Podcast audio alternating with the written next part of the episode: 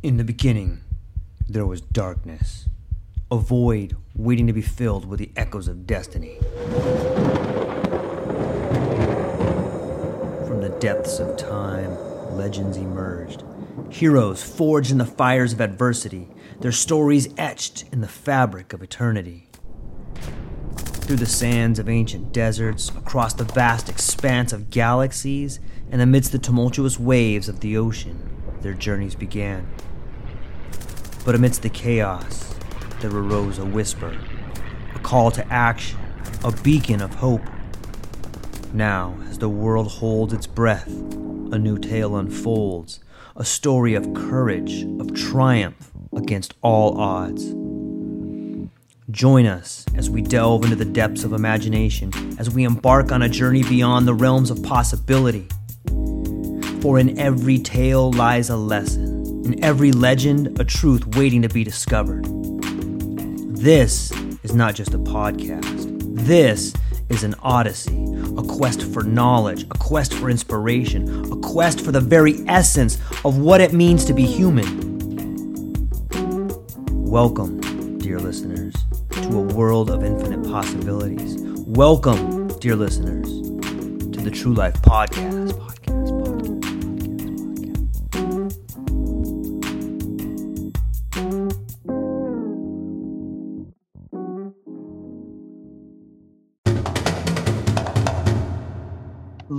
And gentlemen, welcome back to the True Life Podcast. I hope everybody's having a beautiful day. I hope the week that you had was better than you imagined.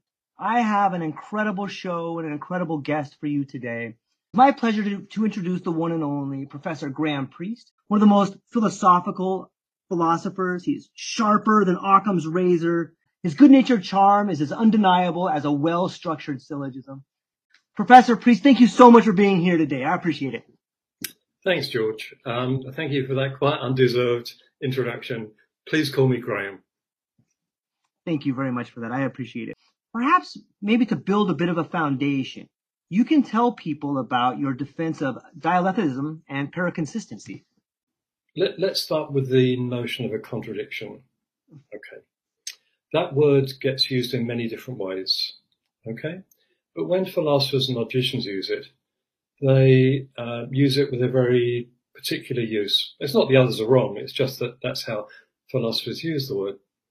Um, and by contradiction, they mean things of the form something is and is not the case. The sun is shining and it's not shining. Um, Donald Trump is corrupt and not corrupt. Um, uh, two and two is four, two and two is not four. Things like that, right? You can mean other things by the word contradiction, but that's how philosophers and logicians, that's what they mean by it. Okay. Now, in um, Western philosophy, uh, really since Aristotle, um, there's been a principle called the law of non-contradiction, which says that contradictions can't possibly be true. Um, and moreover, they're obviously not true and it's irrational to believe them. And um, Aristotle argued for this. And we can talk about how good his arguments were if you like. They weren't very good, but as a matter of fact, um, he was very successful in that he launched the principle of non-contradiction into high orthodoxy in Western philosophy. So much so that, that nearly, nearly every Western philosopher since Aristotle has taken it for granted. There are some exceptions we can talk about if you like, but generally speaking, that's true. The situation in the Eastern philosophical traditions is, is slightly different. We can talk about that too if you want, but let's just concentrate on Western philosophy for the moment. Um, so most Western philosophers have assumed that um, people who believe contradictions, knowing they're contradictions, or thinking that they're true, are pretty crazy. All right, that's a bit of history. Mm-hmm. Now, me. Um, um, in a moment ago, you used this word dialetheism. It's a it's a made up word. It's a neologism. Um, and dialetheia is a, I mean, the, it has a, it's a neologism, but we made it up using Greek roots, of course. Di, to, aletheia, truth. So it's a, it's a two truth. Um, and uh, a dialetheia is something that is true and false. So it's precisely something of the form it is and is not the case that is true. So it's one of these things that philosophers mean by contradictions and the sort of thing that Aristotle said you couldn't possibly have. All right. And dialetheism is the view that there are such things. In other words, if you're a dialetheist, someone who thinks that dialetheism is true, then you think that the principle of non-contradiction is not correct. Aristotle was just wrong. Um, and um, I and some other philosophers uh, have been defending dialetheism now for you know 30 or 40 years. Um, and as you can infer from what I just said, it's a highly unorthodox view. And at least at the start of what we were doing, most people thought that this was crazy. So we've had an argument going against philosophers um, in the Anglo profession for a long time. Um, and, you know, most people now think the view is not true, but they don't think we're quite so crazy because you know, they've had to argue with us for um, 30 or 40 years. And, you know, you can't argue with crazy people.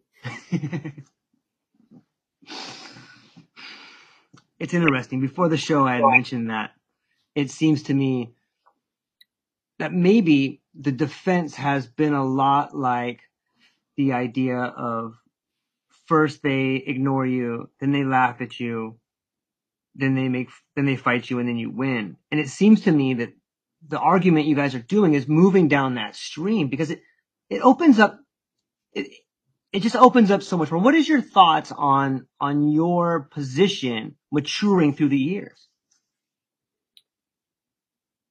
Oh, well, I mean, you, you're, you're certainly right about the reaction against yeah. heterodoxies. Um, of course, uh, I mean, the, the phenomenon you're describing is one about how heterodox views are first of all completely rejected, and then people come to thinking, well, maybe if there are good arguments for them, then there's something to be said for them. And perhaps in the end, people come to agree with them. And you've got to remember how many ideas in the history of ideas started off life as regarded as crazy. You know, theory of evolution, um, theory of relativity, continental drift, uh, and of course the same is true in philosophy. Uh, you know, Kantianism, Marxism, Wittgensteinianism, Derridism, all these were heresies at first. Yet people came to see that they, whether or not they believed these views, um, they had some philosophical or scientific virtues. Of course, sometimes these hetero- heterodox views aren't really very good or they're shown to be bad and they die. Mm. Um, whether that will happen to dialetheism, we, we wait, wait to see. Um, at the moment, you know, we're still at the stage where um, the the profession doesn't really accept the view, but uh, they can't write it off as Looney Tune stuff mm. anymore. Um, so your question was about me. And um, when I started thinking about this view, I thought it was crazy too, because I was you know, trained in the private profession. uh, but in the end, I've come around to the view that it's not. There are very good arguments for it, that it helps solve a lot of problems and so on. Um, of course, my thinking about it has, I hope, matured, but it's certainly changed. um, over you know 40 years, uh, I understand the view a lot better now than I did at the beginning. I see more in it. Um, I see where its strengths and weaknesses are better now. Um, so my thinking has has changed, as I say, I hope it's matured. Um, but I, I, I believe the view much more firmly now than I did 40 years ago. Um, let me let me just say one other thing, then I'll. Yeah, please. Um, you know, as, as I said 40 years ago, I thought The View was obviously crazy stuff. And when I was talking about The View at philosophical conferences and whatever as philosophers do, um, I expected someone to put their hand up at the back of the audience and say, yeah, but that can't be right because, and I'd have to say, oh shit. um, and it never happened. And after this failed to happen for 10 years, I thought, well, you know, maybe the principle of non-contradiction isn't really as, you know, solid as the history of Western philosophy has taken it to be. So uh, I, I, say that to, to, show why my confidence in the view has kind of increased over the years. Yeah, it, thanks for sharing that. It seems to me that if if it became more mainstream, it could have incredible power over communications. So much of how we communicate is this either or. And if, if we could begin to embrace the idea that, yeah, we're both right, like that would, that could clear up a lot of problems, right? It, it could do. Um, I mean, let, let me just sound a word, word of warning. I mean, okay. Um, the view that some contradictions are true doesn't mean that all contradictions are true. And when you meet someone who has contradictory views, that usually is a sign that something has gone wrong. Mm. So some politician says, uh, "Oh well, I didn't give the money uh, to these people, um, but I did give the money to these people." I mean, uh, they're probably lying and they're corrupt and so on, um, because uh, that's not the kind of contradiction that is plausibly true. Okay. Um, so, if you're a dialetheist, you're not going to suppose that whenever someone contradicts themselves, they might be right. Okay, that raises the question of when you might want to believe that a contradiction that someone subscribes to is true, and that's that's a tough philosophical question. We can come back to that if you want. Um, but um, that important caveat aside, the fact that you can countenance some inconsistencies, usually in the form of inconsistent theories, does open a whole new perspective on a number of debates. And you might just want to say that um, people who've been trying to resolve some of these problems um, for a long time, getting nowhere, um, have failed precisely because um, they were trying to go with one side of a contradiction, where uh, only one side of a contradiction, where in fact both are right. So it, it opens that up that perspective on some is, issues. Um, so that, that that's one thing it certainly does. I like the term perspective because it seems to me that some of the paradoxes we see are are at the limit of our understanding. And so do the in your opinion, do the paradoxes that we see like the liar's paradox, do these show us a limit of our language, a limit of our understanding, or a limit of both? Yes. Maybe we should uh, just okay. talk a little bit about the liar paradox. Yes, please. So people, you know, it, some of your audience will not have met this before. Please do. Please. Tell them what it is.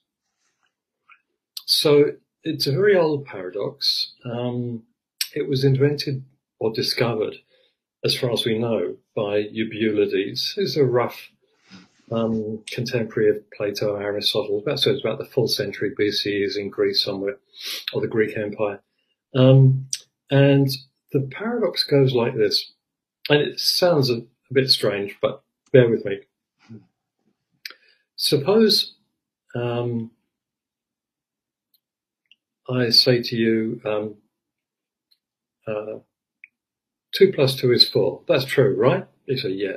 Okay, how about um, uh, Beijing is the capital of Greece? That's false, right? Yeah, okay. Now, um, look, I want you to listen very carefully because um, this very sentence that I'm telling you now is not true. Is that true or is it not? Well, think about it for a moment. Suppose it's true. Well, it says it's not true. So if it's true, well, what it says is the case, so it's not true.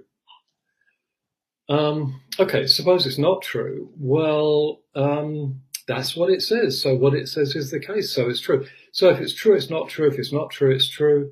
Um, so it appears to be both true and not true. And that's a philosopher's contradiction, a logician's contradiction. Um, and that's the liar paradox. Now, um, this sounds like a logician or a philosopher's party game, right? There's no idea why you should find this anything but curiosity. But in fact, one of the things that happened at the beginning of the 20th century is that there was a revolution in logic and um, a revolution in mathematics. Mm. Um, and it turned out that the liar's paradox is just one of a family. Um, and other members of the family turned up in the very foundations of mathematics at the beginning of the 20th century. So this is no logician's party game. How you handle this actually runs through the whole fabric of mathematics. And of course, mathematics is fundamental to so much of what goes on in, in our intellectual life, especially in the sciences. So you cannot write this off as uh, a logician's party piece. This this caused a crisis in the foundations of mathematics, and in some sense, it hasn't really been resolved yet. Uh, and uh, it engaged a number of the greatest mathematical minds in the 20th century, such as Russell, such as Hilbert, such as Gödel, such as Alan Turing. Um, so we're, we're not dealing with just cutesy stuff. We're dealing with very serious issues. Now, having said that, um, of course, philosophers and logicians have known about these paradoxes for two and a half thousand years. And um, they've tried to solve them, and the solution is an explanation of what's wrong with this argument so that its conclusion isn't the case. The conclusion is that it's true or not true, right? Um, so you've got to explain what's wrong with the argument so you, you don't have to accept this contradiction. And we failed, we meaning the collective community, if consensus is a mark of success. Because after two and a half thousand years, there's still no consensus amongst philosophers and logicians how you solve many of this kind of paradox. So, um, some people, including myself, have argued that trying to solve the paradoxes is just barking up the wrong tree. Mm that um, these arguments are what they appear to be solid arguments for contradictions. So, this is, in other words, an argument for dialetheism. Um, and uh, so the paradoxes are, I mean, there are many kinds of paradoxes, but what we've been talking about are paradoxes of self reference. And um, the paradox of self-reference had been one of the most popular kinds of arguments for dialetheism. So, sorry, I've gone on for a long time, but I wanted to perfect. Trying to make these things clear. Yeah, take all the time you need. I think it's fascinating. I'm I'm stoked to be able to hear someone talk exactly what it's about. It's it seems to have profound. It it seems to me that if we are barking up the wrong tree and we accept this, it might have profound changes for the way we think. I'm wondering if, if you also think that, and what are some of the changes that could come of it if, if this changed the way we, we our perspective on things? Yeah, well, um, the sort of fundamental fact here mm-hmm. is that if you can accept the fact that some contradictions are true, um, you might come to endorse a contradictory theory about some matter or other. Now, um, there are various domains in which this might happen. So, let's talk some philosophy for a moment, because uh, that's where it would probably start. Um, there are many famous philosophical conundrums. Um, one, for example, is whether um, there's a real world out there which is mind independent, or whether all reality is mind dependent. So these go by philosophical names, realism and uh, idealism. So th- this has nothing to do with realism and idealism in, in, the kind of way that they're often used. Realism is the view that there's um, a material world out there which would be there even if there'd never been any consciousness, had consciousness not evolved. Okay, and many philosophers over the years, over the centuries, have been realists. And idealism is the view that there is no such independent, mind independent reality, that reality is thoroughly soaked in mental construction. And these guys are called idealists. And there, there are very famous philosophers on both sides of this debate. And this debate has been going on for, well, a couple of hundred, couple of thousand years now. Um, now, no one has actually argued this in contemporary philosophy yet, but one possible approach you might have to this is that we've there's been no consensus achieved on this debate, precisely because uh, this is a dialetheia. There both is and is not a mind-independent reality. Now, what does that mean? Well, that's something that's got to be thought through, considered, its ramifications, and so on. So this is not a, solu- a solution to the problem, but it's saying, hey, let's suppose that someone came up with this view. Um, you can't dismiss it out of hand. You've got to think through its merits and its demerits. So um, that could change a lot of thinking about that particular problem and about a lot of the philosophical conundrums. Um, that philosophers have wrestled with for 2,000 years. Okay, so that's one area, philosophy.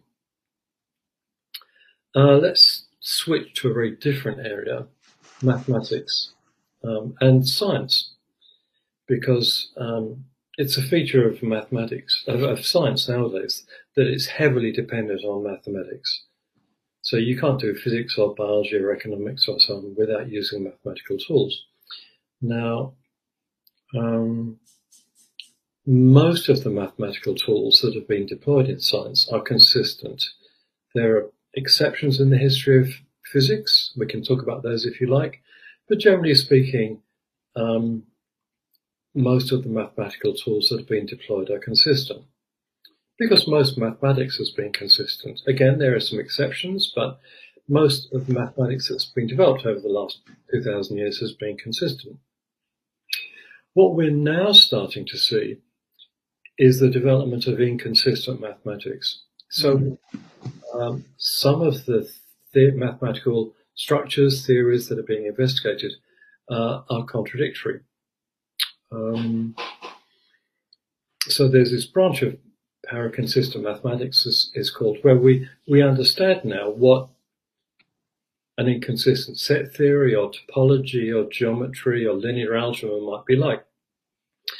This is very early days, but we are developing these inconsistent mathematical theories, and um, it's these are going to be put on the table for scientists to employ in the next 50, 100 years.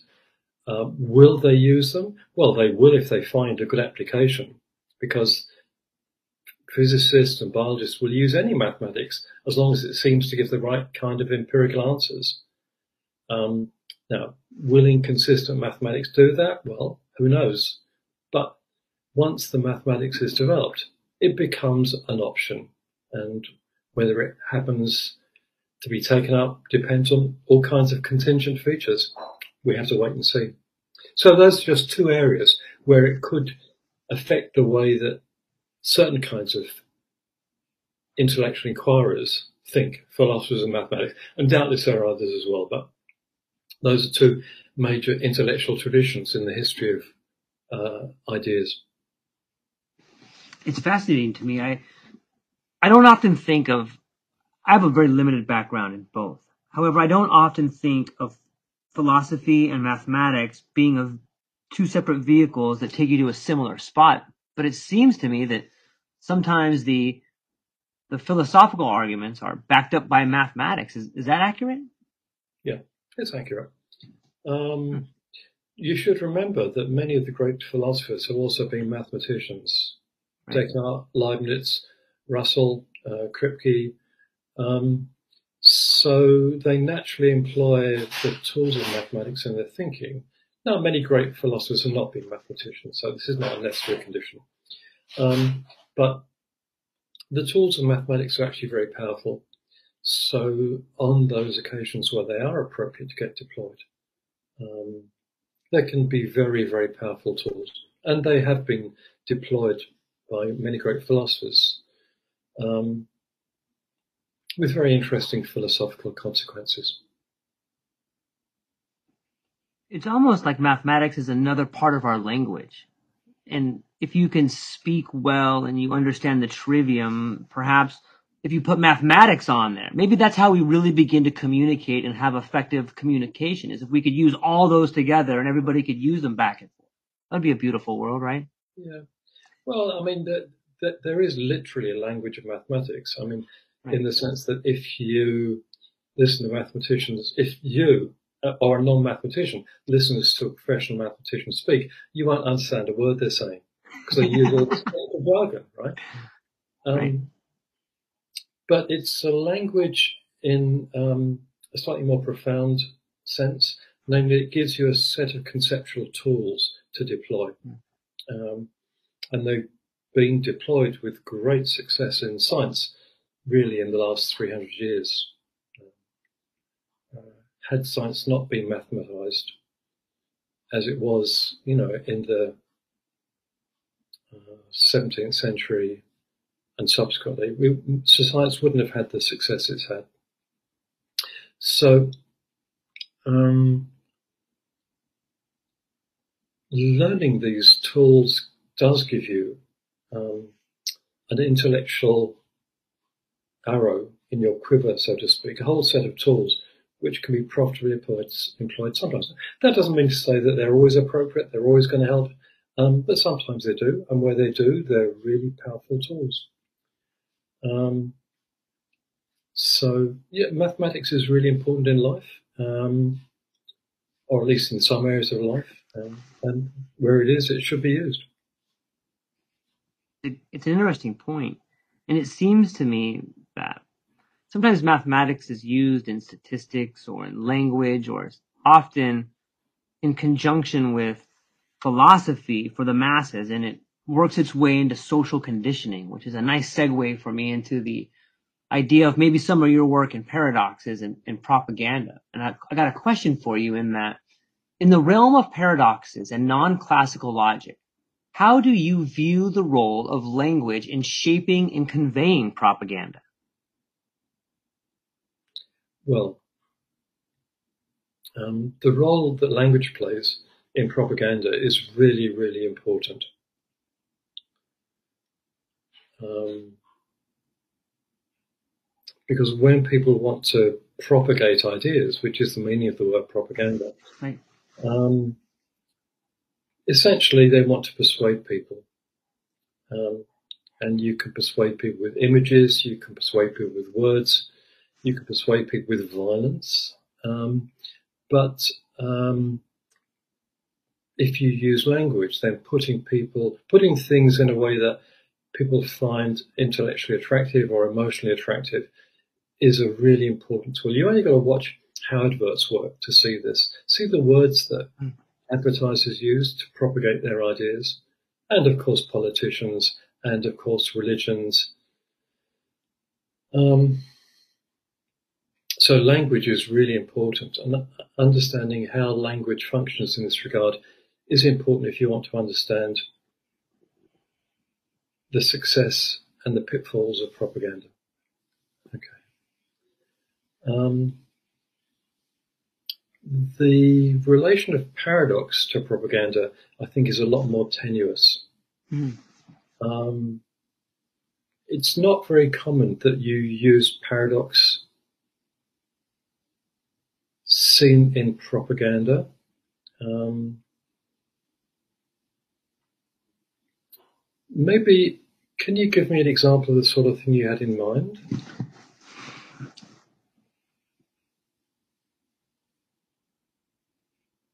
I think maybe just the ability, the inconsistency. So maybe, you know, how can these particular group of people be our enemies, yet we trade with them? How can this group of people be animals, but yet we, just a little while ago, we were on great terms with them? I'm not sure that's an actual paradox, but it seems to me to at least be inconsistent. And that's what you see in a lot of the propaganda is the, like the first part of propaganda is to dehumanize people. And we often use horrendous means of dehumanizing people with images or language in that way. No, that's that's certainly true. Um, I, am not sure that that's the kind of contradiction that anyone right. would argue is a true contradiction. Good point. Um, that is, I mean, propaganda is used to push power structures, sell things, and so on. Mm-hmm. Um, and you will tell people whatever you will find efficient or effective to make them believe what you want. Okay.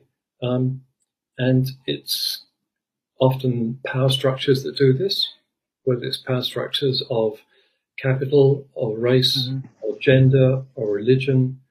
Um, and uh, it's quite possible for people in power to tell people they want to persuade one thing one day and something else the next, hoping if these two things are inconsistent that the people don't notice, mm. which we often don't. Okay. Um, so often propaganda works because it kind of hides over pernicious contradictions. Um, hmm. So that's less to do with good contradictions as the covering over bad contradictions, as it were.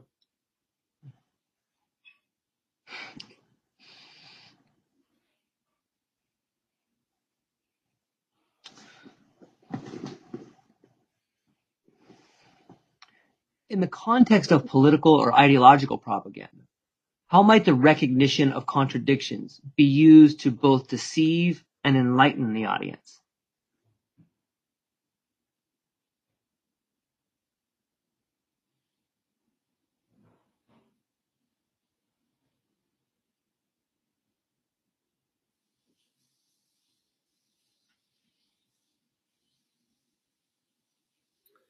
Well, how it's used to deceive the audience is something we've already talked about. Um, and if that's how it's being used, then the audience is enlightened by realizing that they've been told inconsistent things on different occasions. So, I mean, the kind of contradiction that you're pointing to is very frequent. Um, so, you know, for example, just a hypothetical example, someone might tell you that all life is sanct- sacred, right? You shouldn't kill people, right? Mm-hmm. The, the, person the next day will turn around and tell you that um, they believe in capital punishment. Now, um, obviously, those two ideas are contradictory. Um, I don't think anyone is going to tell you that that's a true contradiction.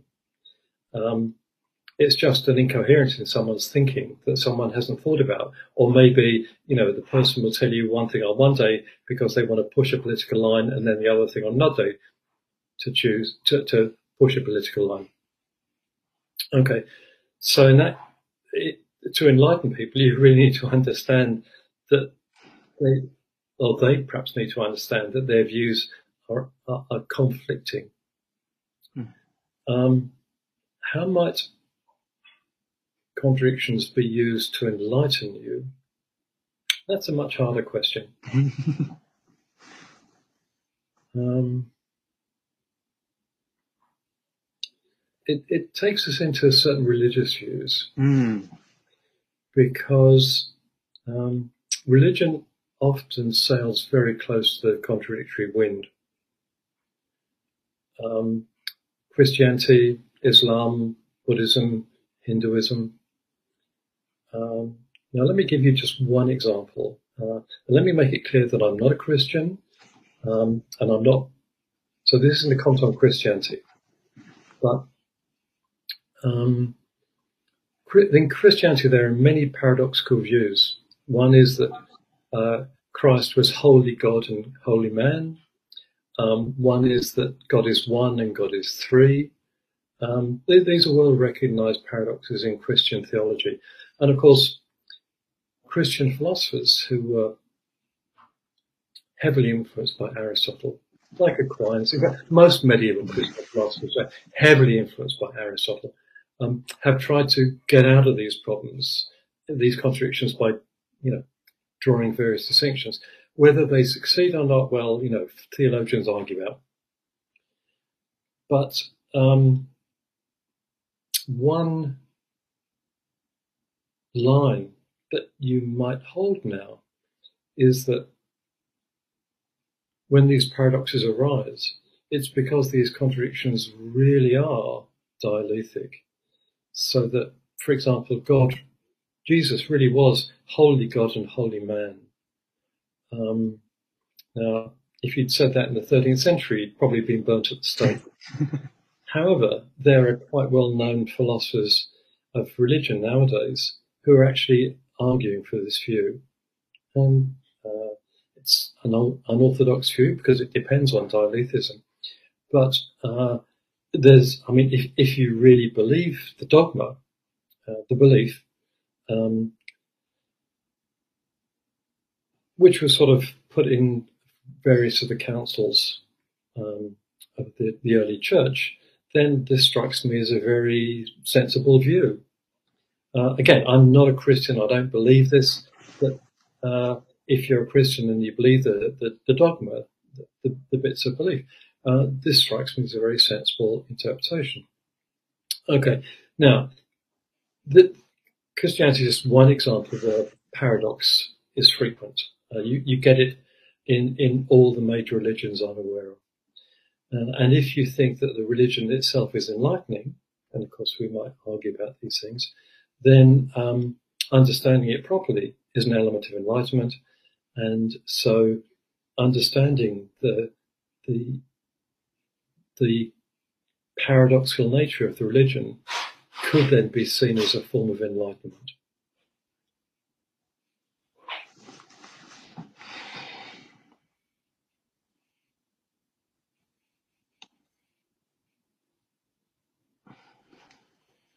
It takes me a while to think about that. Maybe, maybe this is, maybe you could unpack that a little bit more with like, just maybe,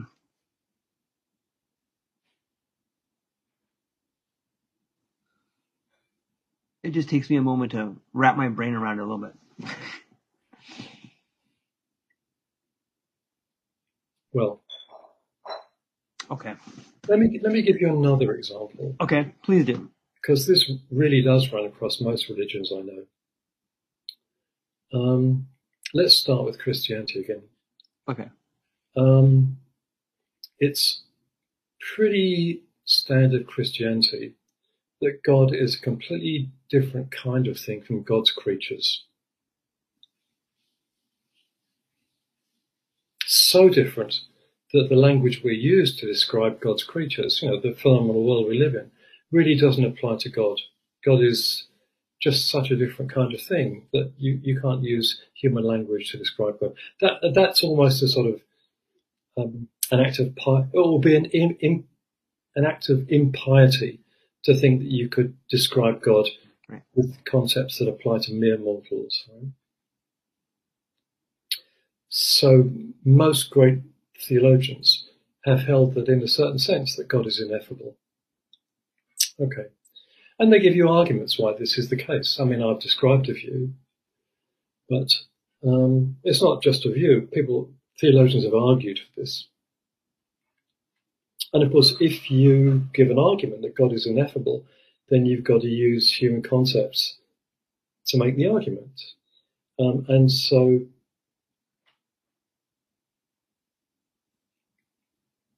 in mounting the case that God is ineffable, you're describing God. Okay, that's a contradiction. Right. Right. Um, how do you respond to that contradiction? Well, many Christian theologians have addressed this in some way, whether they've been able to resolve the contradiction satisfactorily, we could argue about. Some Christian theologians have accepted the contradiction. Um, often theologians who are more mystically inclined, like Meister Eckhart. Um, so some, some theologians in the history of Christianity have been inclined to endorse this kind of contradiction. Now, I mean, th- this is this is um, this is Christianity, uh, but it's equally true of um, um, most theistic religions. You find it in the Sufi tradition in Islam. You find it in Advaita Vedanta in Hinduism, um, and um, in Buddhism, there is no God. It's not a theory. It's not a theistic religion. However, there there is an ultimate reality. Um, it's not divine, um, but it's uh, it's the ultimate nature of the world. Um, and this is held to be ineffable in Mahayana Buddhism. Um, but of course, the, the, Mahayana Buddhists give reasons as to why this is the case. So, so um, whether the religions are theistic or atheistic, um, this phenomenon of telling you that something is ineffable and telling you why it is is very, very common. Right. Uh, okay. How do you respond to that? Well, one way is to try to wiggle out of the contradiction, as people are trying to wiggle out of the lie paradox. And another is to say, well, you know, we're dealing with very deep, very profound issues here. Uh, and in the end, um, the thing is so strange that it has really strange properties. And some of these strange properties are really contradictory it's it's it's a line that you might.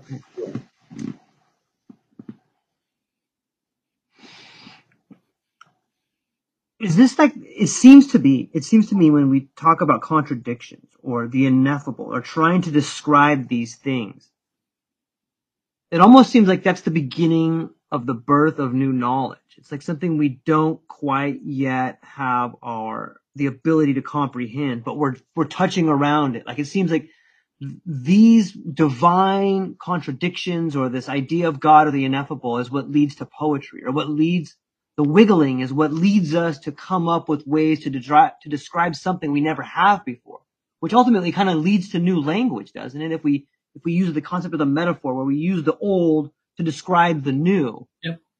No, that's, that's absolutely true. Uh, I mean, when, when you ever, when you discover something new, you don't just stop there. You always pursue it and see where it goes. Right. Um, and that's true of your views about God or ultimate reality, whatever you think those are. So yes, of course, um, uh, you you don't just sit on that contradiction. You will take it and see where it goes. Um, and uh, maybe it's worth mentioning one of the great German philosophers here, Hegel. mm. um, who had a whole very sophisticated theory of the evolution of our ideas. Mm-hmm. Um, and he thought that when we examine our ideas, we find contradictions. And this prompts us to generate new concepts, which are in some sense more adequate. Um, but it's important that this doesn't make the old contradictions disappear. It just gives you new concepts in which to manage the contradictory mm. situation that you've discovered. Okay, that's the idiot's guide to Hegel. Um, but uh, you know what you just suggested is is sort of a neo-Hegelian view, namely that you realise that you're dealing with something contradictory, and then that forces you to develop new responses to theorize, cognize, cope employ this contradiction.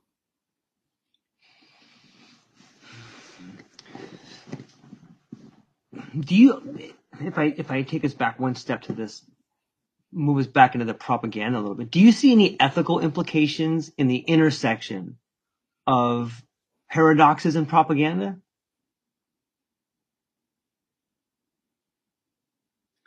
There are a lot of ethical implications about lying.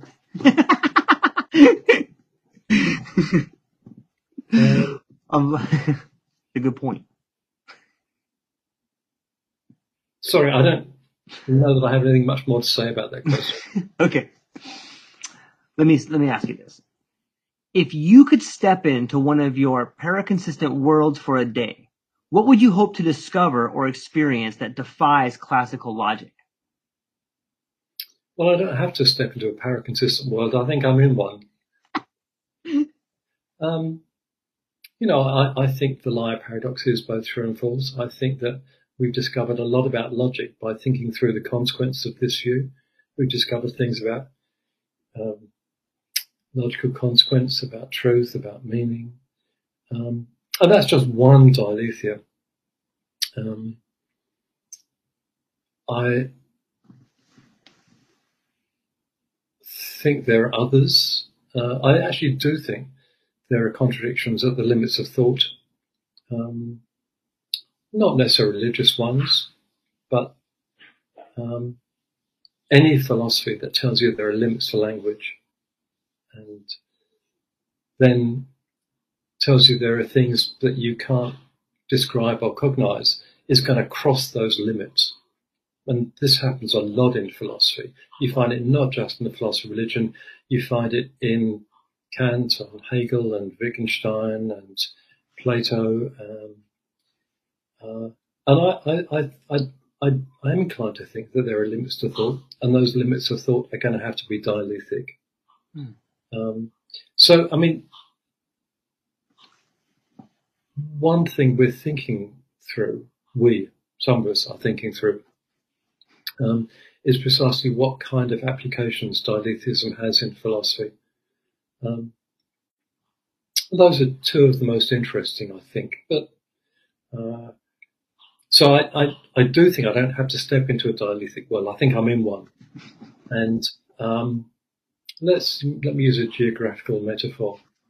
Um, we're now examining bits of the world that we didn't know, or maybe we didn't know very well, um, and seeing to what extent they have dialetheic parts. That's a relatively new game in philosophical town, or philosophical game in town But uh, it's where a number of things are going. It's interesting to me to to I speak I speak uh, English and a little bit of Spanish. However, it seems to me that what you can learn by learning other languages gives you a vastly superior understanding of logic. It helps you see the world through the culture of another group of people. And I'm wondering what what are some of the are there different paradoxes in different cultures and different languages that, that are much different than the ones we have in the Western culture?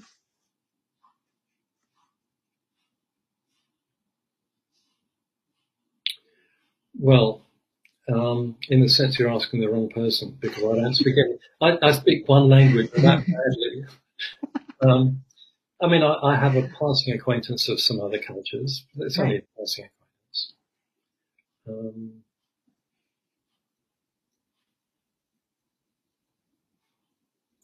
and I think you've got to remember that the cultures that contemporary philosophy deals with um, are not necessarily our own. Mm. I mean, the the culture of ancient Greece is just as alien to me as the culture of contemporary Japan. Um, so it's not as though it's an us, you know, mm. Western culture and the others. I mean, mm-hmm. cultures are a motley, uh, and Western culture is itself a motley. Um, okay, that was um, a way of avoiding your question. Um, so your question was, if you study other cultures, do they have paradoxes that you don't find in the West? Well, yes, maybe. Uh, I think there are perhaps some paradoxes in Buddhist thought, which no one has yet discovered in the West. But of course, now that we recognize that, they are Western paradoxes. philosophers think about them. Um, some paradoxes, like the paradoxes concerning the limits of thought, you find in most cultures that I'm aware of. Um, but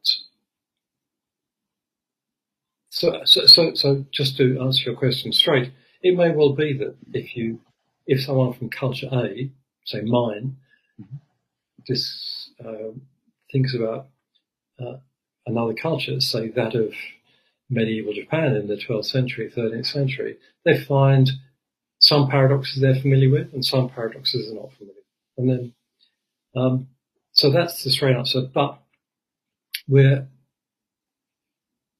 arriving at a very interesting time in philosophy where um, a lot of philosophical divisions are being crossed. So very few Western philosophers have taken the Eastern philosophical traditions very seriously and engaged with them.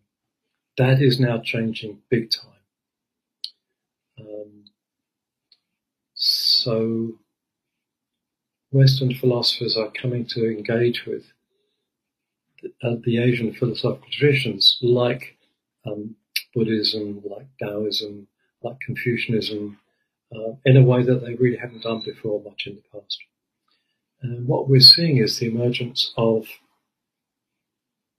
um, global philosophy for the first time in a way that, which means that philosophers um, can now draw on ideas not just from ancient Greece or 18th century Germany or medieval Christianity and um, the Arabic kingdom, um, but also of um, medieval China and um, Buddhism before the Common Era. Uh, so, I mean, philosophy, I think, is becoming much richer mm. just because philosophers who try to understand the different traditions have a whole new set of ideas and tools to draw on. Uh, that doesn't mean you've got to subscribe to any of them, but you know, philosophy has a toolbox. The the, the toolbox is ideas, and um, the more tools you've got, the richer, the better your. Um, the more tools you've got, the more you can do with them, and you can do things you didn't know you could do before. That's a situation I think we're starting to get into in philosophy, where a truly global philosophical culture is mm-hmm. emerging for the first time. It's a beautiful thought to think about. I, I was I've been reading a lot of Marshall McLuhan lately, and specifically the Gutenberg Galaxy, when he begins to talk about the way in which the printing press and typography changed our sense ratios.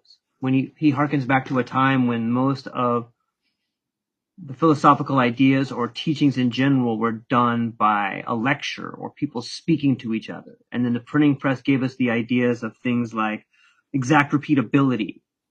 And I'm, I'm wondering, do you think maybe the evolution of philosophy, this richness that we are now beginning to encounter a little bit, has to do with again the changing of sense ratios, maybe the way we're consuming multiple forms of media now is changing the ratio of our senses and allowing us to understand more?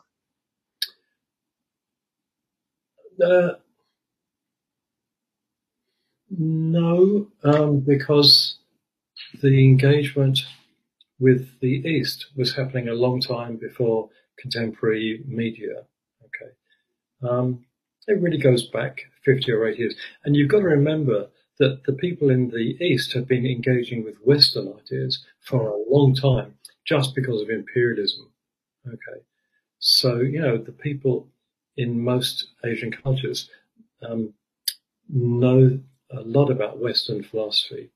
Kant, Marx, um, Aristotle. Uh, so and that has been going on for a long time, you know, 150 years. In the case of British Raj, 200 years. Um, so that it's not so much the engagement with the East or between the East and the West which is changing things. However, things are changing, uh, and it's to do with the medium. I mean, since you mentioned mm. the medium is the message. Um, I, well, I'm not sure that's true. the medium is changing big time. Um, I mean, you know, um, the printing press had an enormous impact on the way that ideas were produced, transmitted, taught, uh, and the contemporary developments in computation, IT, the net, um, are doing the same uh, in a much more, in a much faster time, much shorter timescale than the printing press did. So it's changing the way that people communicate, uh, express their ideas. Sometimes I think for the better, sometimes for the worse, but it's it's certainly changing the medium, um, and that's is that going to change the message? Well, maybe, maybe not, but it's certainly going to have a profound impact on the way that people are thinking and communicating. Mm. And then once you add the new uh, developments in AI and chatbots, then um, what's going to happen in the future, I think, is very, very. One can only speculate.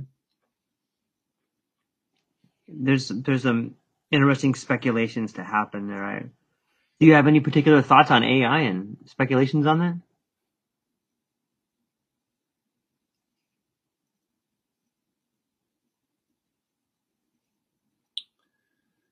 Well, look, I started working before computers. I'm that old, right? uh, I remember the first time that I saw a computer on someone's desk. I when I started doing philosophy, I would write out my papers by hand, give them to the departmental typist who would type them up. Um, you know, um, there, there was no internet. Um, things have changed completely. Mm-hmm.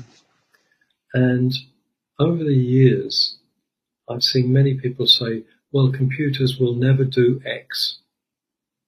They will never beat people at chess. They will never translate. They will never write music. They will never, you know, and within 10 years, that prediction was wrong. So I think very soon computers will be able to do what people do, but they'll do it better than people because computers have an ability that humans will never have, namely a computational power mm. to remember and analyze um, uh, complex combinatorial situations. So potentially, um, computers will be much more intelligent than people. This ain't going to happen until computers are embodied. Mm. You know, before we have um, AI and robots, but that's very close to happening now. Um, and once that happens, I think things really are unpredictable. Uh, we're, we're, actually not so far away from AI, which um, AI machines which will make very good philosophical teachers. I suspect that most philosophical classes could already be taught by machines. Now, will they be able to have the kind of originality that mm. goes on in not just philosophical teaching but philosophical research. Well, some people have said that, uh, of course, computers won't be able to come up with new philosophical ideas. Um, I've already said that I'm very skeptical about predictions about what computers can't do, right? Um, and once that happens, then computers will be able to do anything we do, we being humans, and do it a lot better. And then well, what happens? Uh, anything could happen. It's kind of scary. It is. It's it's fascinating to think about. I I think about what we can create with it together. in some ways, when I when I see people, I, I, I'm very fortunate to get to speak to a lot of different people on my podcast, and a lot of the times when I ask a question like this, a lot of the people have more fearful answers than hopeful answers. And I, always try to lean towards the glass being half full, and I think it, I think it's a I think it's two things. One, I think it's a mirror for us to see ourselves in, and that's why people react so crazy to it. It's like, oh my gosh, look at this. What they're really doing is seeing a version of themselves, and it's hard to see yourself in the mirror. And the second part that I like to see is it's such a beautiful tool for us to enhance the possibilities for us. You think those are too optimistic? Look, technology is just a tool. Um, technology allows us to do things, and it can be used for benefit or for harm. Mm-hmm. Um, and of course, to the moment, we've controlled technology, and some people have used it for good, and some people have used it for bad. Um, the same is true of AI. Um, while people have control of it, um, it will be deployed for good and for bad. Um, but we we may well get to the point where we lose control of AI. Mm. Um, we're not very good at controlling ourselves, let alone the things we create. Okay, um, and if we create machines that have all our abilities and more, then we may lose total control of it, and who knows what it's going to do. I mean, this is sci-fi stuff. Okay, right? You know, 30 years ago, you'd have read about this in sci-fi novels and thought, oh yeah, okay. we're, we're, we're, we're verging on the point where this is starting to become a real possibility, I think. Yeah, it's interesting to think about. I I was reading there's a, a, a really cool book called The Fourth Turning, and they talk about generational change and the cycles of life and how when the the instrument becomes institutionalized, that's when you begin to see the breakdown of the community or whatever the instrument is. I'm wondering, as someone with a philosophical background, do you do you see like mankind as like a like the like a giant wheel, and we're on this progression forward, and there's rise and falls of civilizations, and that maybe we are on we're we're in the book I read, it spoke about us being on the cusp of like another great revolution. And with the revolution comes a lot of destruction. Do you give any credence to that sort of cyclical structure? Well, humanity has been changing, of course. Uh, we've invented all kinds of technology to do with agriculture and machinery, and power, uh, and that's led to significant changes in the way that society is organised. Mm-hmm. You know, contemporary United States is organised in a very different way from a, a, European community in the Bronze Age, for example. Um, power structures have risen, power structures have fallen. Um,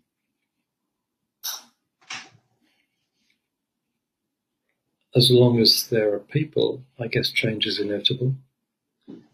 Um,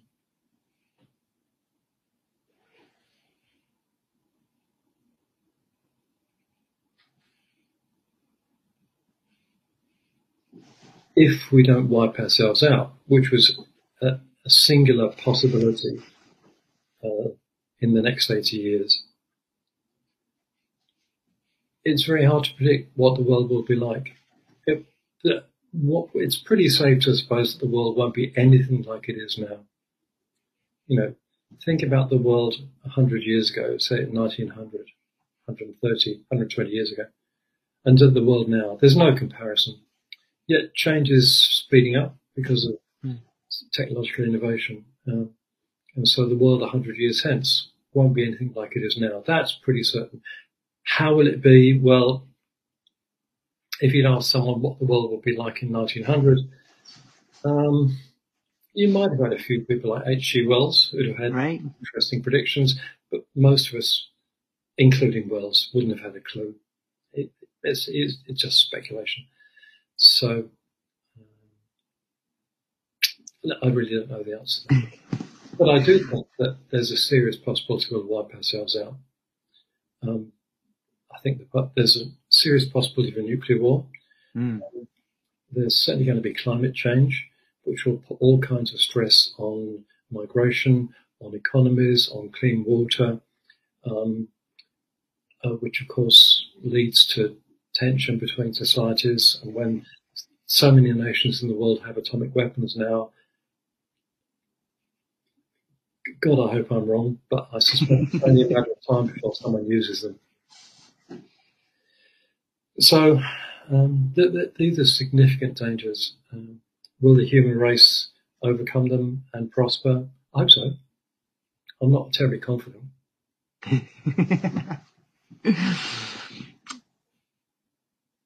One of the We've taken the discussion around a rather pessimistic. well, it's all right. It's a real, it's a real conversation, right? I mean, these are the. I think that a lot of people are thinking down this this avenue, and I um. Sometimes out, it's only out of necessity that we come up with the ideas necessary to make our lives better. And maybe something that we're on the cusp of seeing is like parallel economies. I'm beginning to, when I talk to a lot of these tech entrepreneurs, I'm beginning to see ways in which they are starting up sort of new economies and they, they'll start it by, you know, start with like a crypto group and then they have this new philosophy about, you know, how money, what money is, how it should be distributed, how we exchange energy, how we can exchange goods and services. And I know there's nothing new under the sun, but on some level, I think it's incredibly inspiring to see groups of young people beginning to manipulate the ideas of how to live in a world that's different than today. And they have as the foundation, you know, the ideas of limited resources and the, the anti-extraction motives. And so I think that that's something positive that's moving forward in the world today, but it is unfortunate that it may take calamity for us to really breathe life into those. That's that's true. Um, you know, maybe there'll be some horrible calamity, and the human race will come to its senses. It would be nice if it came to its senses before the calamity, yes. but not taking calamity. But um, you know, new ideas um, happen, do happen, uh, and often they happen in response to crises. That's that's certainly true. Um, but if the human race manages to survive for another thousand years, um, again, you can be sure that the economic structure of society then will not be anything like it right. is. Um, someone who said uh, in the year 1000, well, the economy, the world's economy, socio-economy in the year 2000 um, will be much the same as it is now. They, they might have been forgiven because there wasn't a lot of change in those days. Somebody said that the world's economy in year 3000 will be the same as it is in 2000 is just doesn't know the history. Okay. And we all of us think that capitalism is kind of God-given, permanent, fixed. Uh, you know, you've got to have a capitalist society because after all, that's the end of history. Oh, that's just okay. Um, the economic society, the economic structure of society in the year 3000 will be as different from it is what it is now as now from a thousand years ago. Um, and uh, I sincerely hope it won't be as pernicious as capitalism. Yeah, Thomas Piketty wrote a pretty good book on the, the state of capital, and he wrote that what we see now is but a blip on the screen, and capital tends to coagulate at the very top, and there'd be nothing but really, really wealthy and really, really poor people. I hope, I hope that that, that book, I hope that these times are a blip on the radar.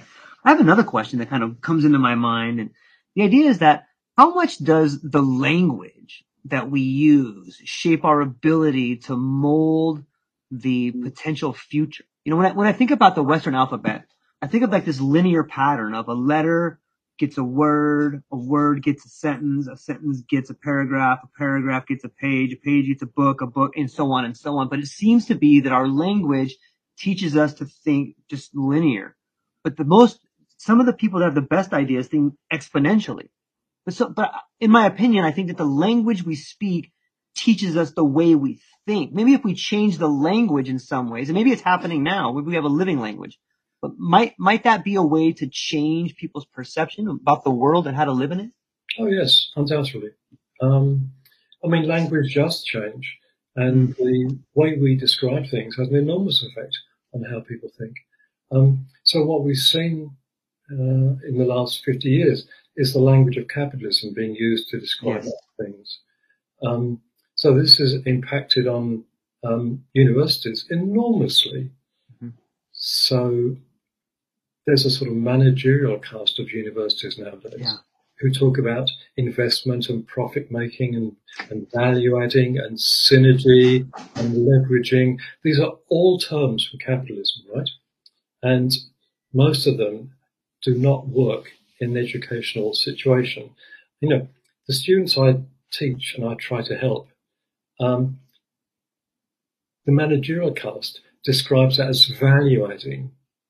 So the input, the economic input, I take kind of widgets who happen to be students and I value add by sending them out with more skills than they came in with.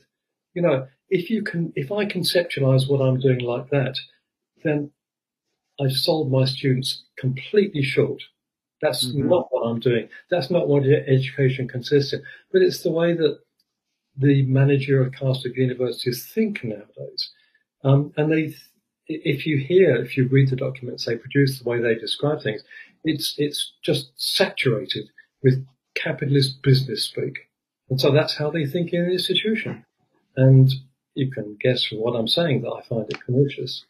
Um, but uh, if we change and the language to um, a non-capitalist framework, maybe Mm. a Buddhist framework, would it affect the way that people think? Almost certainly.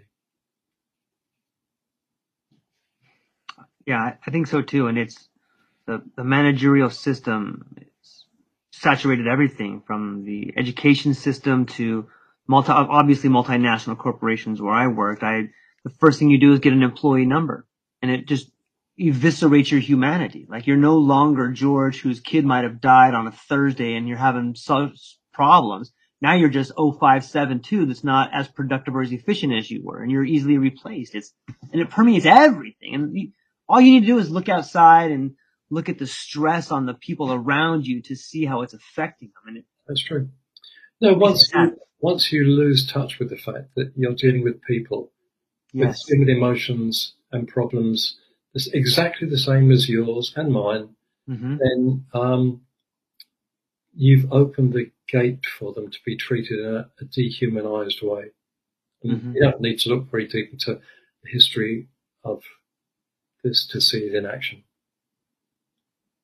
yeah, it's it's mind blowing to me. I um, Graham, I, I'm so thankful to get to talk to you. This has been really really fun, and I, I really appreciate your time. This is this is a great time, man. Thank you very much for this.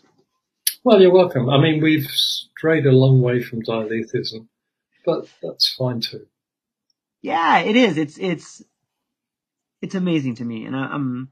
It's really fun to get to see the people who, in my opinion, are making huge strides in changing the consciousness of people. I think that if we can change the language, change the way we think about things, then we have a real opportunity to become more authentic, change ourselves, and in doing so, change the world around us. And well, what are you excited about coming up for the future? Do you have anything that you're really excited for?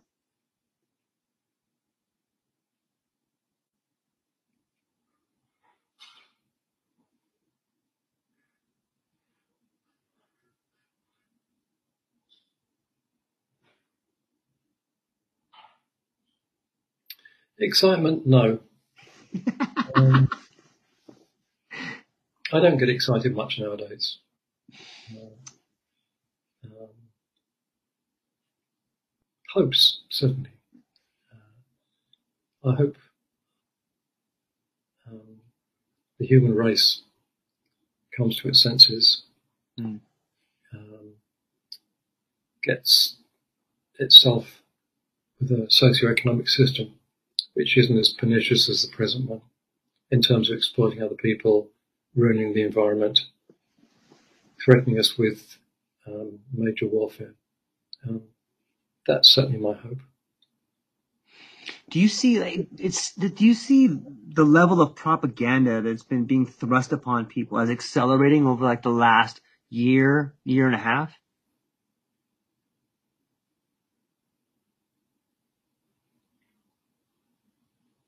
Um, you mean in America or the whole world? I would say America. It seems to me that that, that's all I can speak to, really. I mean, I'm only here. Look, there's always been propaganda Right. in any um, country. Uh, modern IT uh, and the web Mm. has made it, has given it a sort of penetration and a speed that it didn't have before. So it's ramped up its effectiveness, I think. Um, and uh, there's another phenomenon that has now happened, which is the siloing of people. Mm. People um, get the kind of news feed that they that the algorithms feed them, Right. and the algorithms feed them what's going to sell their product, so they give people what they want to hear. So people really only hear the kind of news that they want to hear. So sometimes this is called siloing, Right. and it's producing um, in the United States two countries um, where each um, can't understand the other. Call them Democrats and Republicans, if you like. hmm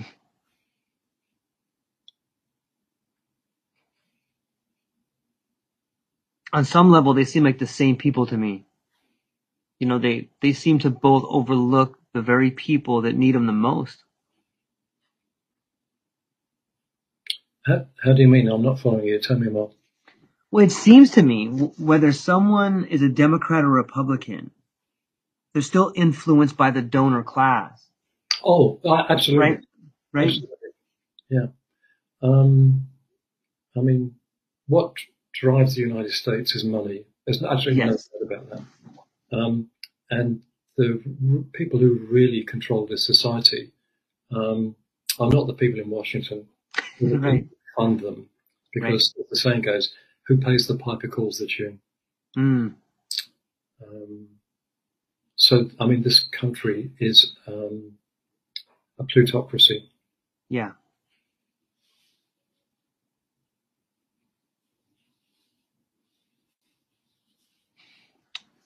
But- I have another question that's um what did I do with it? Okay, in a in a world saturated with information and persuasion, how might our philosophy empower individuals to discern between reasoned arguments and manipulative propaganda?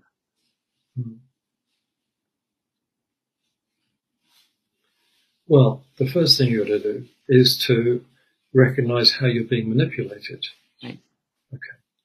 Uh, and that's important. Um, but the question is about philosophy specifically. Okay. So nowadays I teach only graduate students, but I mean, I've been around for a long time and I, I've, I've taught every level of philosophy from Right. go to whoa, right? And I actually enjoy teaching first year students. Most of first year students are never going to be philosophers. They're probably not even going to take more than one course in philosophy. But this is one chance you have to try to encourage good habits of thought. Um, don't take what you're told, what you have been told for granted. I mean, most people have the ideas they do because that's what they've been told when they're growing up by their parents, the media, their church, whoever. Um, and the first thing that you've got to realize is that those ideas might be wrong. They might be right, but they might well be wrong. Um, and you've got to start thinking for yourself. So one thing that a good first year philosophy course does, or should do, is to get people to step back and think for themselves and think what they've been told, what they've been told, whether there are good reasons for, whether there are good reasons against. Um, and I do think that uh, that's something that a first year student uh, can get of great value out of a philosophy course. Habits of thought, which with luck they will take out and employ in the rest of life after they've done philosophy 100. A great question to always ask. Is that true? Is this true? Right? It, it, it really helps you, at least it helps me stop for a minute and be like, wait a minute, is that true? and then like it kind of changes the way I react to it in some ways. And I, Yeah, then the Yeah. second question is, why do you think that? what would the third question be? Um, at that point, you hope the person's going to ask you a question. because dialogue is important, right? Right. Absolutely. Not even Descartes thinks all his ideas and produces them on his own. We all improve our thinking in dialogue with other people. So we all learn from discussion with other people. You've got to have an open mind. You've got to be prepared to question your own ideas, have a critical spirit to other people's ideas as well. And then you progress collectively.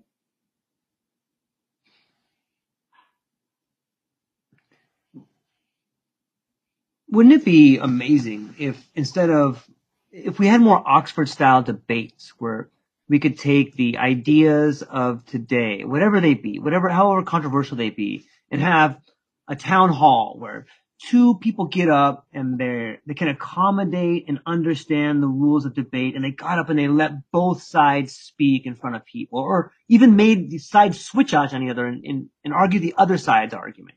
Wouldn't that be a beautiful system? Look, I wouldn't look to an Oxford style debate Okay. bec- uh, um, because it, Oxford style debates, uh, and, and I was a student in Cambridge, right? They have the same thing, you know, Cambridge Union, Oxford Union. And they're all about point scoring. They're not about Mm. the truth. Um, you know, the, these debating clubs are training grounds for lawyers. Ah, Okay. And politicians, of course. right. Um, it's certainly illuminating to hear people express their views and give their reasons, of course, but um, really fruitful dialogue is when you engage in a question communally. You share your views, you may have different views, um, but Mm. you don't do it in a point scoring fashion. I see. Um, You, you work together to try and get at the truth. Philosophy at its best, it should be like that. It isn't always at its best, but it should be. Yeah. Yeah, maybe in the future, maybe in the future we find a way to do that. I guess if you started be teaching that, if that sort of, if that was sort of the curriculum at a young age, it could become a habit for people to, to work into. I'm sure on some level it used to be in a classical education, but it seems devoid now. Yeah. Well, there is a movement nowadays to get philosophy taught in schools, and Mm. um, some high schools teach it as a as a subject, uh, both in this country and in Australia and the UK. hmm Probably other countries too that I don't know about. Um, and there are some places where this sort of kind of critical think is, thinking is even taught to kids in primary school, elementary school, you call it here, right? Um,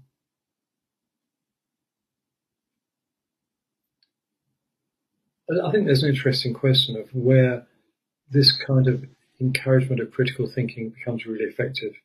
At what age? I, that's a psychological question that, that I don't know the answer to. But certainly, by the time that kids are in high school, they have the kind of critical ability um, to respond to this kind of um, encouragement to think for themselves. So on the topic of dialect, dialectism, in, in this world that's emerging, where we're becoming like this, where we are becoming more of a global community, and we're beginning to see different cultures permeate different parts of the world, and we're learning or doing our best to understand people, hopefully. Isn't the idea of history falling apart? Like not so much in the, in the, um, end of history, like the gentleman from Singapore thought, but the end of history in that it's all a construct. Like my history is definitely different than the history of someone who grew up in Japan, who is different than the history that grew up in China. At some point, don't we have to get to the end of history for us to accept each other? And doesn't that mean that both things are true? Your history is true and my history is true. Your history is false and my history is false. Well, you know, what's happened to you is different from what's happened to me. Is what happens is different from what's happened to someone currently in Gabon Mhm. um, or Eritrea.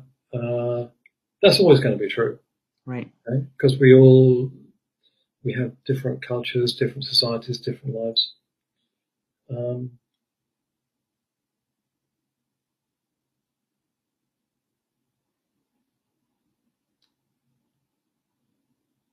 but in a sense, we're all human. We're all, well, as, as Shakespeare said, um, if you cut me, do I not bleed? If you wrong me, do I not seek revenge? You know, the, the, this is, a, we're, we're a single species and we work in the same way.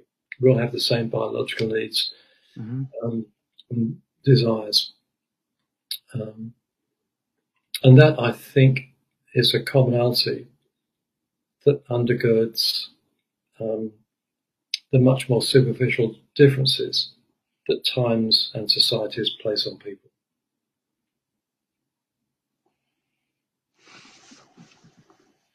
And one one of one of my favorite people that I've been reading lately is Mircea Eliade, and he talks about this concept of sacred time versus profane time. And I thought it was really interesting. And the sacred time would be if if my father got married and then I got married, we would in sense be sharing that time, and that would be a sacred time because both of us have experienced it versus a profane time where you just kind of get up and you go to work. And I think that the sacred time speaks to the idea of rituals and ceremonies and rites of passage. And I'm wondering, in your opinion, do you think that the absence of this sacred time, the absence of these rituals and ceremonies and rites of passage are common in a society that is decaying?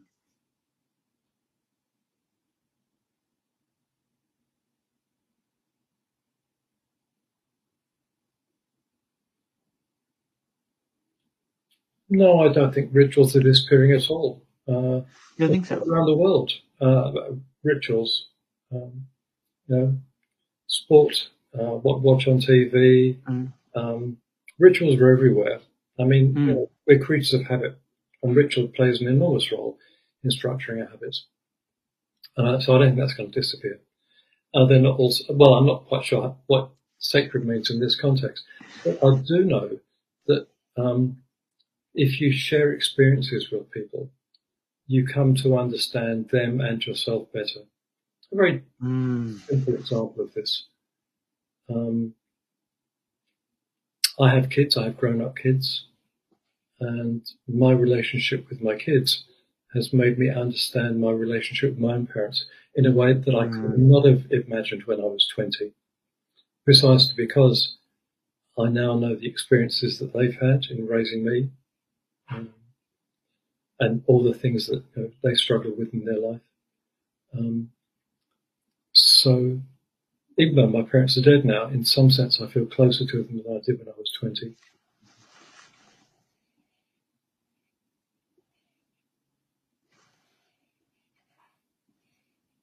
I often speak to a lot of people that are working with trauma patients, specifically like PTSD or coming back from from different wars and things like this, or different addictions sometimes.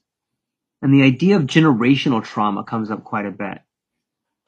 I'm wondering if, do you have any thoughts on the idea of generational trauma? To, to the people with whom I'm spoken, it seems to me that they have found a lot of clarity in becoming aware that the situation they have may not, may, may be a similar situation their parent had, but just realizing that there's that pattern of generational that trauma there that allows them to break that pattern. What do, you, what, what, do you have any thoughts on generational trauma? I'm not entirely sure what it is. What do you mean?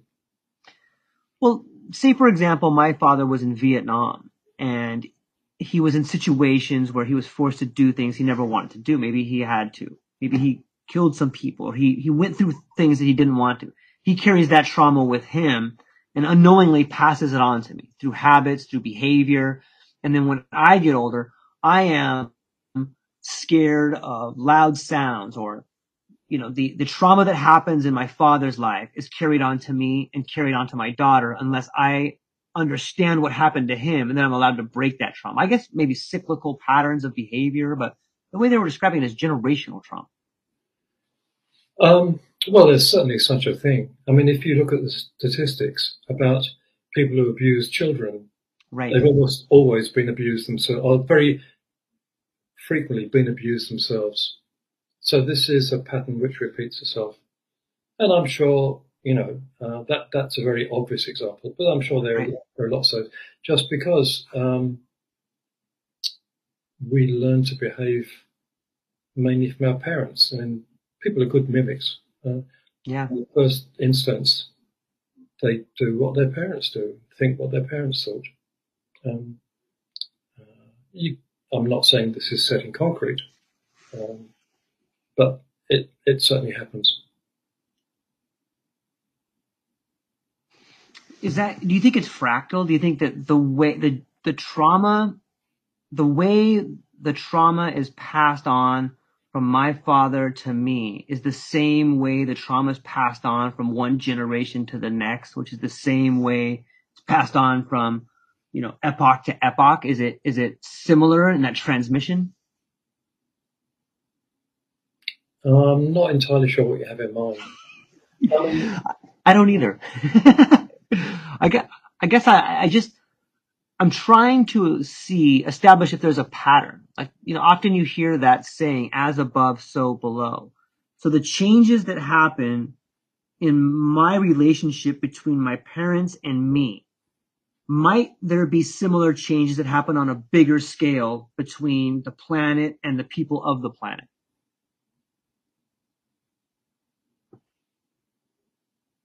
well, there's obviously a similarity in a, of a certain kind because um, just as my parents incultured me in a certain way, so um, the culture of one generation incultures the succeeding generation.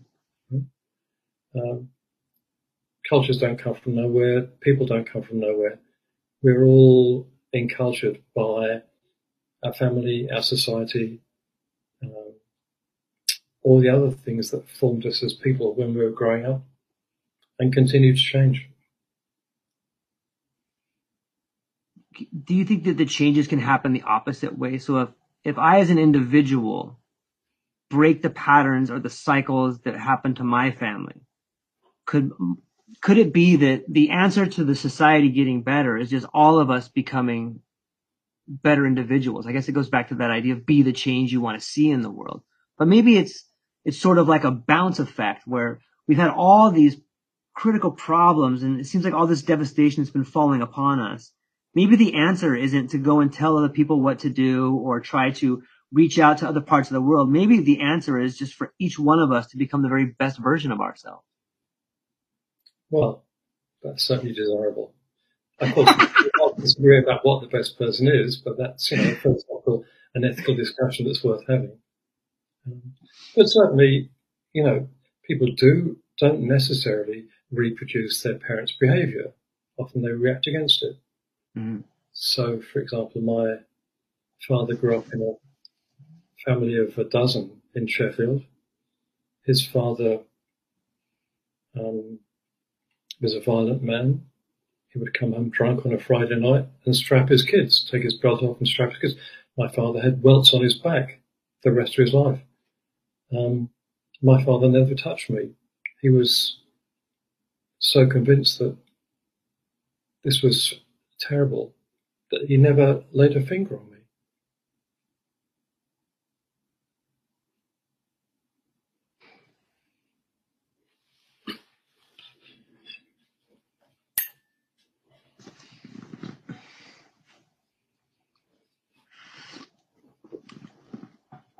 George, I'm going to have to go soon. I know. I was keeping you as long as I can because I I really enjoyed the conversation. But you've been really, really gracious with your time, and I'm really thankful for this. So before I let you go, where can people find you? And do you have any new books coming out or? Um, well, my website is um, grahampriest.net. Graham Priest is all one string. Okay. I don't know if I find much of interest there. It's mainly my papers. Um, do I have any books coming out? Well, I've got to finish off a book on the philosophy of mathematics. Um, that's nearly done. Then um, uh, the one I'm really writing at the moment is a book on nothingness. it's fantastic. I would point everybody that's listening to this, check out Graham's website, check out the books that he's already written. He's an amazing human being and an incredible person to talk to, and a gracious, kind human being who's helping at least me and I think a lot of humanity understand paradoxes and how to think more critically about the information that's been given to you. So, Graham, thanks again very much for all your time today. I truly appreciate everything you're doing. Thank you for being on the True Life podcast. Hang on one second. I want to talk to you briefly afterwards, but I'm going to hang up with the people. So, ladies and gentlemen, thank you so much for spending time with us today. I hope you have a beautiful weekend, and I hope that a small miracle happens in your life because you deserve it. Aloha. Aloha, everyone. Thanks for taking a moment to hang out with me in the True Life podcast. I truly appreciate it. If you're taking some time to listen to this, whether it's your first podcast with me or you've been with me the whole way, I truly want to say thank you from the bottom of my heart. Additionally, I would like to try to inspire everyone. The world is a crazy place, and if you listen to your heart and you take some chances, I really think the world will unfold in front of you in ways you can't imagine. I've been doing the podcast for about five years last year, I decided to take the plunge. Well, circumstances dictated that I took the plunge, and I did. I've begun working on the podcast full time for almost a year now, and it's been so rewarding to me that I just want to try and inspire other people. If you have a dream, if you have a vision, follow the voice in your heart, listen to the song on the wind, and embrace the challenge I think you're strong enough, you're smart enough, and you're good enough to make your dreams come true, but you have to believe in them. And I truly believe wholeheartedly that if you take a chance, a real chance on what is possible, then your dreams will unfold in front of you. Uncertainty can be a monster, it can be something that we run away from. But much like fear, if you stand in front of it, it's not that big of a problem. I know everyone listening to this has a dream and a vision, and I hope you all conquer it. And I want you to know it's possible. Take baby steps and move towards it, and you will get closer to it. Your relationships will be better, your life will be better, and you know what? You deserve it. You're an amazing person. If you get a moment, go down to the show notes. If you can, support the show. Thank you so much for being here. Now let's get to it.